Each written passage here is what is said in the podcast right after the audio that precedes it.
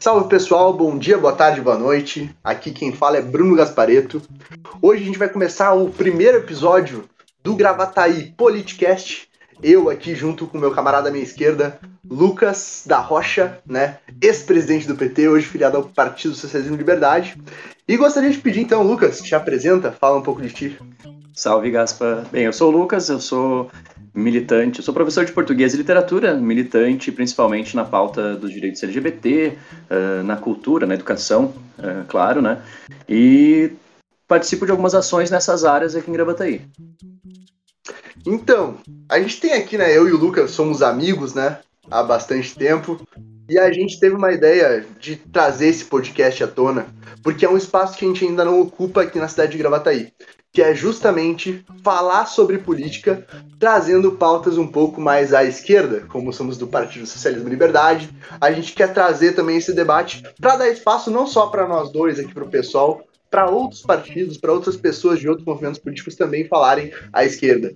O fato é que em Gravataí hoje, nós não temos esse debate nem na Câmara de Vereadores, né?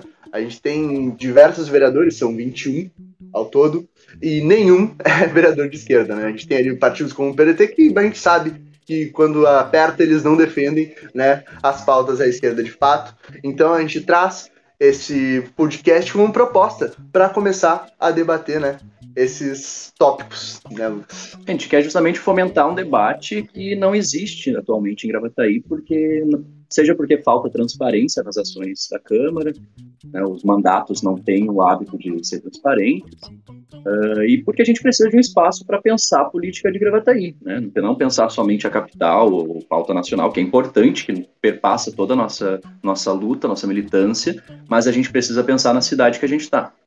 É verdade. Então, né, vamos dar o pontapé inicial. A gente aqui tomando nosso cafezinho, né, num domingo à tarde. Mas começando, então, a gente vai falar um pouco sobre as notícias que percorreram ao longo da nossa semana, né? A gente tá aqui no mês de maio, no metade de maio exatamente. E percorreu a primeira notícia foi do canal seguinte, né, Lucas? Isso. Foi referente às candidaturas laranjas, que foram inocentados, né, por acusações de, ao longo da campanha do ano de 2020... de que teria um Partido Progressista teria colocado candidaturas laranjas para se beneficiar. Fato é que foi unânime, né? Foram absolvidos 7 votos a 0. E agora a gente fica num questionamento sobre a acusação. Será que ela procede? Será que não procede? Porque a gente teve, né, o caso da Ana Paula Machado Melo Rodrigues, que era desse partido, né, do Partido Progressista, que declarou R$3.500 na campanha para não ter um mísero voto. É no mínimo estranho, né? Exatamente, é legal até a gente lembrar o que é uma candidatura laranja, né? A candidatura laranja coloca alguém ali para ter mais nome, né, nas candidaturas do partido, ou seja, porque a legislação obriga a ter um número mínimo de mulheres, o partido não tem, coloca alguém ali, mas essa pessoa não faz campanha de fato. Quer dizer, uma pessoa que não tem nem o seu próprio voto, é no mínimo estranho, né? Mesmo que tenha sido absolvido, bom, com votos unanimemente, mas é para se pensar que é estranho. Uma pessoa gasta R$3.500 e não faz nenhum voto, quer dizer, é muito estranho. E é uma prática recorrente, né? Já houve outros casos do PSD aqui em Gravataí, na época implicava nos mandatos do Dimas e do Dilamar, e que também foram absolvidos. São casos parecidos, assim, a justiça regularmente absolve os partidos nessas situações. É verdade, né? E não é à toa que teve certo momento na nossa política que a gente não tinha uma vereadora mulher, né? A gente teve diversos vereadores hoje, né? A gente tem a Márcia Becker e a Ana Beatriz ali compondo a mesa da Câmara de Vereadores, mas são 2 de 21, é muito pouco. A grande questão sobre tudo isso é que, de fato, ocorreu essa candidatura que não levou nenhum voto, né, para preencher ali a questão das candidaturas femininas na nomenclatura daquele partido, que era o Partido Progressista. Foram absolvidos, né, mas ainda fica aquela dúvida. Se teve R$3.500 para a campanha e não teve nem mesmo voto da própria pessoa que se candidatou? Exatamente, quer dizer, bom, essa candidata a Ana Paula deve ter feito sua prestação de contas e tal, e a justiça deve ter entendido que estava certo lá, onde que gastou, onde que não gastou, mas é isso que tu disse, né, Gaspa? A pessoa que entregou material produzido com R$3.500 não teve um voto, bom, eu discordo da decisão da justiça, eu acho que é bastante estranho. É bastante estranho, né? E detalhe que a gente não está culpando aqui a pessoa que se candidatou, mas é importante que a gente traga, né, essas questões do dinheiro declarado, de que o Partido Progressista, de fato, né, não recebeu nenhum voto nessa candidatura e teve R$3.500. R$3.500 hoje é muito mais que o salário mínimo, né? Tem gente que recebe literalmente só o auxílio emergencial, né? Recebeu por muito tempo só o auxílio emergencial de renda para que as pessoas vivam um mês inteiro, que é muito absurdo, né? Mas, continuando então, né, a gente tem hoje, justamente com essa questão dos R$3.500 declarados por uma candidatura que não recebeu nenhum voto em Gravataí, a gente tem outra contrapartida, que é a questão do dinheiro para a cultura da cidade. A gente tem aqui um coletivo chamado Amar, né, Lucas, que começou num ano de pandemia, um ano muito, muito cruel com a nossa economia, muito cruel com a nossa saúde, que acabou afetando o nosso povo de forma muito, muito forte. E eles acabaram criando esse coletivo, né, com o intuito, então, de captação de recursos para a cultura em Gravataí, um dos setores que foi mais afetado, né, com a pandemia. Queria que tu falasse um pouco, então, sobre o coletivo Amar, como é que funciona. O Amar é um coletivo de artistas aqui da cidade, de agitadores culturais, que foi criado, então, durante a pandemia já, para ajudar os artistas locais a se articularem para participar, inclusive, do edital da Lei Aldir Blanc, quando ela estava para ser aprovada, né? Porque, como tu disse, os artistas e as artistas foram a primeira classe, né, mais impactada, porque não era possível fazer eventos com muitas pessoas e tal, então a sua prática ali profissional não podia ser exercida, né? Então se organizou esse coletivo aqui na cidade, que é composto por artistas locais, como, por exemplo, o ator Paulo Adriani, a cantora Glau Barros, e agitadores culturais também, para ajudar esses artistas a se articular. E não só em função dos editais, né, mas também articula e vem fazendo reuniões para organizar o debate da cultura na cidade. É verdade, é verdade. E é um lugar, né, uma pauta que sofre ataques diretos e indiretos o tempo todo da direita, né? Tanto da direita bolsonarista como da direita mais calminha, como a gente pode chamar assim, né, o Zafalon, o Marco Alba, prefeito e ex-prefeito da cidade, respectivamente, que fazem um ataque à cultura sem se pronunciar que estão atacando a cultura, né? Vão lá, tiram verba daqui, tiram verba de lá, quando vê não tem mais centro cultural, quando vê não tem mais R$1 disponibilizado para que haja, né, esses eventos culturais na cidade. Os que tem são autônomos, né? Como foi o caso do Bordalo, que faz diversos movimentos culturais aqui na cidade há bastante tempo, né? E tá aí tocando como dá, né? Inclusive um cara que foi chamar aqui no podcast, e como dá, né, essas questões dos movimentações culturais, como o hip hop, por exemplo, que é muito importante aqui até para Gravataí, né? Mas outra coisa que chamou a atenção, né, Lucas, é que, como tu bem disse, vai ter uma nova sede, agora seguimos lá falando mesmo disso, depois daquela reportagem da RBS, que deu uma repercussão legal, né? Falou que vai ter, de fato, um novo lugar para o Centro Cultural de Gravataí, e que vai ser num lugar afastado do centro, né? Vai ser num antigo casarão que tem 140 anos exatamente, a gente fez os cálculos aqui nos bastidores, né? Tem 140 anos, e que já foi sede da Secretaria de Meio Ambiente da cidade. O fato é que ele diz que em um ano eles conseguem, né, reformar um prédio enorme que seja entregue o quanto antes. Eu discordo, tá? Todas as obras do governo Marco Alba e do governo Zafalon sempre saem em período de campanha, a gente sabe disso. É um fato, elas vão sair no período eleitoral. A gente só precisa saber se vai ser agora pro período de 2024 ou se vai ser para 2026, né? Ou 2028. Né? O bom é que o Zafalon foi para a RBS, né? Então a gente tem registrado ali. Ele disse que em um ano é um prazo razoável. Claro, ele foi malandro, não ficou o pé, mas ele disse que é um prazo razoável, então a gente deve cobrar esse prazo razoável aí, né? É verdade, né, cara? Aliás, o Zafalon tá falando, né? Engraçado.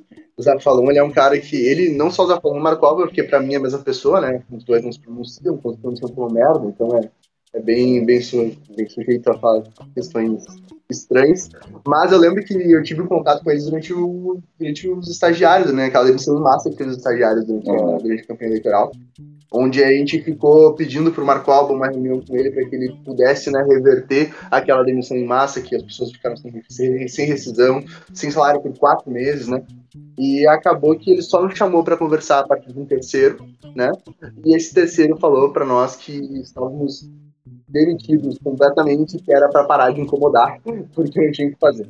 Sim, para a lógica do Zafalon, quem está cobrando direito incomoda, né? É isso mesmo.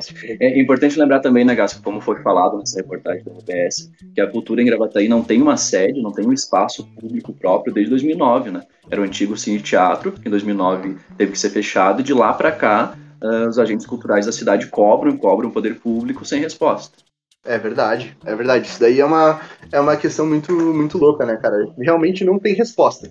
E a resposta que tem é pra RBS. Exatamente. Então, quando é pra aparecer, né, em ano eleitoral como é 2022, não é pra aparecer pra quem toca a cultura em Gravataí, pra quem tenta fazer um trampo foda, é de fato pra aparecer pra RBS e dizer que, ó, nós já estamos fazendo, já temos até lugar.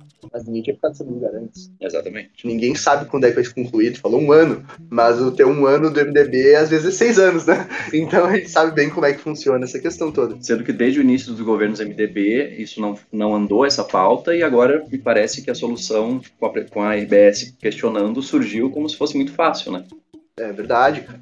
E é tradicional desse partido também, né, cara? É muito tradicional, porque eles fazem isso com literalmente todas as pautas. O que a gente pode dizer, né, sobre a UPA inaugurada em 2016, por exemplo? Que inaugurou justamente aí no período eleitoral, né? Muito louco aqui. É de praxe, né? Eles têm essa prática. Uma coisa legal de fazer, Gato, é pegar o portal de transparência, que funciona meio ruim em Gravataí, mas vamos comparar a verba da publicidade da cultura, por exemplo. Porque a publicidade em governo de direita, sobretudo, assim, só aumenta, e enquanto a cultura fica míngua, né? Inclusive, assim, dando uma olhada no portal de transparência de Gravataí, que é difícil de encontrar os dados, mas os dados dos esportes e da cultura em Gravataí estão mesclados, né, porque é uma secretaria única, mas tu não encontra nem R$1.000 destinados para cultura no último ano. Pensa o município do tamanho de Gravataí, com a quantidade de artistas que a gente tem, da qualidade, que são R$1.000 durante um ano, né, quer dizer, isso é um pouco mais que um auxílio emergencial para toda a cidade. É pouco mais que um auxílio emergencial. E tu sabe a porcentagem, Lucas, de quanto daria isso em relação a toda a renda do município? Seria 0,0002% da renda inteira de Gravataí destinada à cultura. É muita coisa, né, Lucas? É um governo que se preocupa com a cultura, né? É, não, se preocupa demais. E daí a gente vê, né, ele se elegendo tanto, assim, né, tantas pessoas defendendo eles. A gente se pergunta o porquê, né? Porque não tem motivo. Gravataí hoje é uma cidade muito pior do que foi há um tempo atrás, e é uma cidade que tem tudo para se desenvolver cada vez mais, né? Ainda é muito triste ver, de fato, cada vez mais indo a ruínas, né, esse governo do MDB. E até para a gente entender o buraco onde a gente está em Gravataí, basta a gente lembrar, eu fui do Conselho de Cultura em 2015, durante o período. Em 2015 a gente estava debatendo a garantia de que a gente tivesse pelo menos 1% do orçamento do município para a cultura. Tentando garantir esse 1%. Agora a gente está em 0,0002, quer dizer, assim, a gente regrediu demais, assim, foi ladeira abaixo. Então, assim, como tu bem disse, né, tem os bolsonaristas, tem aqueles que fingem que não são, mas, bem, basta lembrar, lá no início da pandemia, o Marco Alba ainda era o prefeito, foi um grupelho lá de um bolsonarista reclamar das medidas sanitárias que Gravataí adotou, embora tardiamente, e o Marco Alba desceu para falar com os caras sem máscara, todo mundo sem máscara, isso no início da pandemia, coisa pro bicho pegando. Então, assim, eles não são diferentes tanto, assim, do bolsonarismo. Inclusive, até fazendo um paralelo com isso, né? Falou sobre ele descer durante a pandemia. E uma das coisas que ele sempre falou pra nós, a gente tinha uma comissão de estagiários, né? 4, 5 estagiários faziam uma comissão. E a gente, como era pandemia, a gente se separava. Ia 2 de uma vez, depois ia mais 2, depois a gente ficava alternando de 2 de cada vez. E a gente pedia essa conversa com o Marco, né? E não rolava porque justamente, a desculpa era a pandemia. Mas quando foi para descer sem máscara, conversar com 500 bolsonaristas, ele foi lá e desceu sem máscara. Muito fácil, né? Muito fácil. Então a gente vê, né, para quem serve esse governo do MDB. É, na realidade, para uma minoria, a maioria em Gravataí ainda, infelizmente, né? Mas de pessoas que são de extrema direita aqui na nossa cidade, né? Então, vamos fazer a transição? Bora. Vamos fazer a transição. A gente falou um pouco aí, né, sobre as duas notícias da semana, né, falando um pouco sobre o coletivo Amar, falamos sobre as candidaturas laranjas em Gravataí. Agora a gente vai falar um pouco, então, sobre o panorama político, de fato, da cidade, né, falando disso, de fato, de eleição, do que a gente pode tirar disso tudo. Agora a gente tem, né, a candidatura do Lula, né, surpreendendo a todos com a vice-candidatura do Geraldo Alckmin, dois rivais, né, históricos na política brasileira. Um xingava o outro xingava um, e ficava assim, né? Fato que essa candidatura tá contando uma unidade muito grande, né? O PSD, como vice do PT, é um movimento interessante, assim, vendo, né, politicamente. O PSB nacional, que tem o Alckmin, né, como vice do Lula, recém-filiado, mas que no município se diz antipetista, né? Com o Paulo Silveira ali apoiando firmemente, eu diria, o governo Zafalon, assim como apoiou também o governo Marco Alba, né, Lucas? Exatamente, secretário Paulo Silveira, né, secretário do governo Zafalon, tá ali juntinho com o MDB no município. E essa característica estranha do PSB, né, ainda mais agora que está recebendo cano, está recebendo um pessoal bem estranho, mas é importante a gente entender esse movimento que está acontecendo, né, porque, bom, a gente está no ano eleitoral e quem é trabalhador e trabalhadora, tarefa número 1, 2, 3, 4 é derrotar o bolsonarismo. Não só derrotar o Bolsonaro, né? Só que a gente não derrota o bolsonarismo sem tirar o Bolsonaro da presidência. Por isso que a gente está, inclusive, com o Lula desde o primeiro turno, né? O Lula é o cara que conseguiu se construir como quem tem condições de tirar o Bolsonaro da presidência da República nesse momento. Só que não basta retirar o Bolsonaro da presidência. Isso é importante, né? Isso a campanha do Lula peca em não falar às vezes. Não é assim, tirou o Bolsonaro um dia, no outro dia a gente está vivendo naqueles panfletos, assim, religiosos, né? Que tem as onças, as pessoas. Não, tirou o Bolsonaro um dia, no outro dia a gente tem que estar na rua cobrando e expulsando a extrema-direita da rua e cobrando os direitos que a gente precisa reaver, né?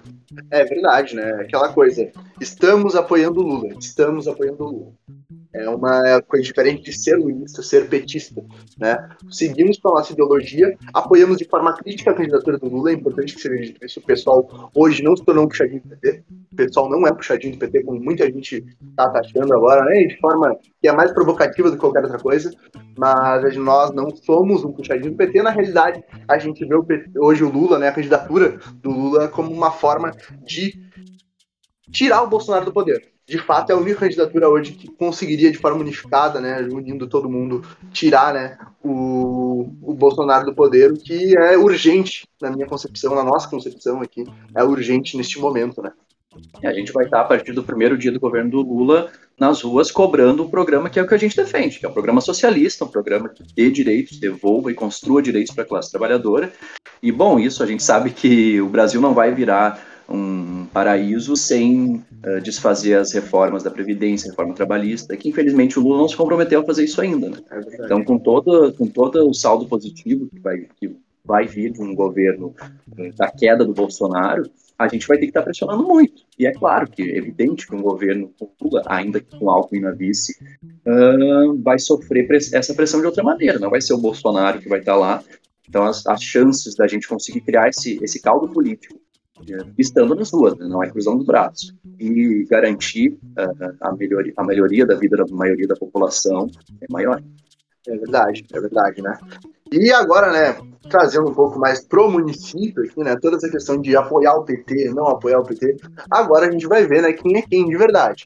Porque a realidade, Lucas, é que a gente tem uma grande interrogação sobre a ideologia política de muitas pessoas públicas aqui de Gravataí que se colocam, né, candidatos a vereador, candidatos a prefeito, como é o caso do PSD municipal, né? A gente precisa falar aqui do Dimas Costa, que foi filiado ao PT por muito tempo, se elegeu vereador pelo PT, porém na última campanha teve um vice que foi o Evandro Soares, né? Evandro Soares, bolsonarista ferrenho, histórico bolsonarista, né? Ia pro caminhão defendendo o Bolsonaro, falando que se tu é bolsonarista, tem que votar na gente. E o Dimas Costa, por sua vez, ele sempre se colocou um pouco à esquerda, sempre tentou se colocar um pouco à esquerda. Eu lembro até que na candidatura dele em 2018, ele se isentou, né, na questão daquela eleição, disse que não era nem Haddad, nem Bolsonaro, acabou não se pronunciando sobre o assunto, e sendo um período muito importante, né, para que alguém do alcance do Dimas pronunciasse. Tem um jornalista em Gravataí que diz que a ideologia do Dimas é em cima do humorismo, né? Não cai nem pra lá nem pra cá pra tentar se dar bem com todo mundo, mas poxa, o vice dele sendo um bolsonarista desde o primeiro momento, o cara que é apadrinhado político do Onyx Lorenzoni, não precisa nem falar muito do Onyx Lorenzoni, né? Tão asqueroso quanto o Bolsonaro, no mínimo estranho. É no mínimo estranho, né, cara? Hoje ele foi candidato pelo DEM, né? O Evandro hoje é União Brasil, que passou daquele movimento político para ganhar mais verba. Exatamente. Verba de campanha, mais tempo de TV. Então é muito... A gente tem que ver ainda, dar uma olhada nesses próximos passos do que vai ser essa política de Gravataí, o que vai ser essa política, né, brasileira. Isso que a gente está falando, Gaspar, é importante porque todos esses movimentos, todas essas pessoas que, né, defendiam até ontem uma coisa e agora estão juntos, isso é o que causa a despolitização e a descrença das pessoas na política. Por isso que a gente tem que falar sobre isso. Porque as pessoas, no geral, pensam, é difícil entender Gravataí, né? Porque, poxa, peraí, mas o PSB tá no governo, mas peraí, mas não era socialista? Não, mas fez o golpe lá em 2011, né? E daí agora tá com o MDB, mas então tá todo mundo junto. Isso causa desesperança nas pessoas, né? Então a gente tem que mostrar que olha só, vou mostrar o caminho que os caras fizeram. Vou mostrar quem eles são. É verdade. E até é engraçado, né? Tu puxou esse assunto. Tu falou de despolitização, né? E é a palavra que define hoje Gravataí. É difícil tu ver coerência em uma pessoa pública na cidade. É muito difícil tu ver coerência. Hoje eu diria, modéstia à parte, que o único partido coerente de fato é o PSOL. E ainda, certa parte, o PT também. O PT ainda tem uma certa coerência ideológica, né? Apesar de agora o Bordignon ter voltado, depois de toda aquela situação, né? Que a gente sabe que foi complicada, foi um debate difícil. O Lucas vivenciou isso no PT, né? Sabe muito bem. Mas a gente vê que falta muita coerência, né? Até por parte, assim, vamos citar um exemplo aqui do Cláudio Álvaro. O Cláudio Álvaro é um cara que está no quarto partido, no terceiro partido, desde que entrou para a política. Então é uma coisa muito difícil. É uma troca de partido com troca de camiseta para uma estratégia eleitoral para evitar de novo ali, né, se eleger. Um exemplo muito grande disso também, outro vereador, cara. É um cara que se elege toda a campanha, que é o Alex Peixe. O Alex Peixe já foi do PT. O Alex Peixe está no MDB, já foi do PT. Como é que tu muda da água pro vinho de uma hora para outra? É uma coisa que a gente tem que debater.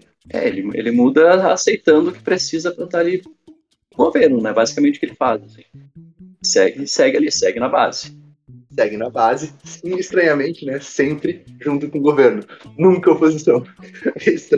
É estranho. Mas, né? É uma coisa que a gente deve se perguntar, né? Então, Lucas, considerações finais?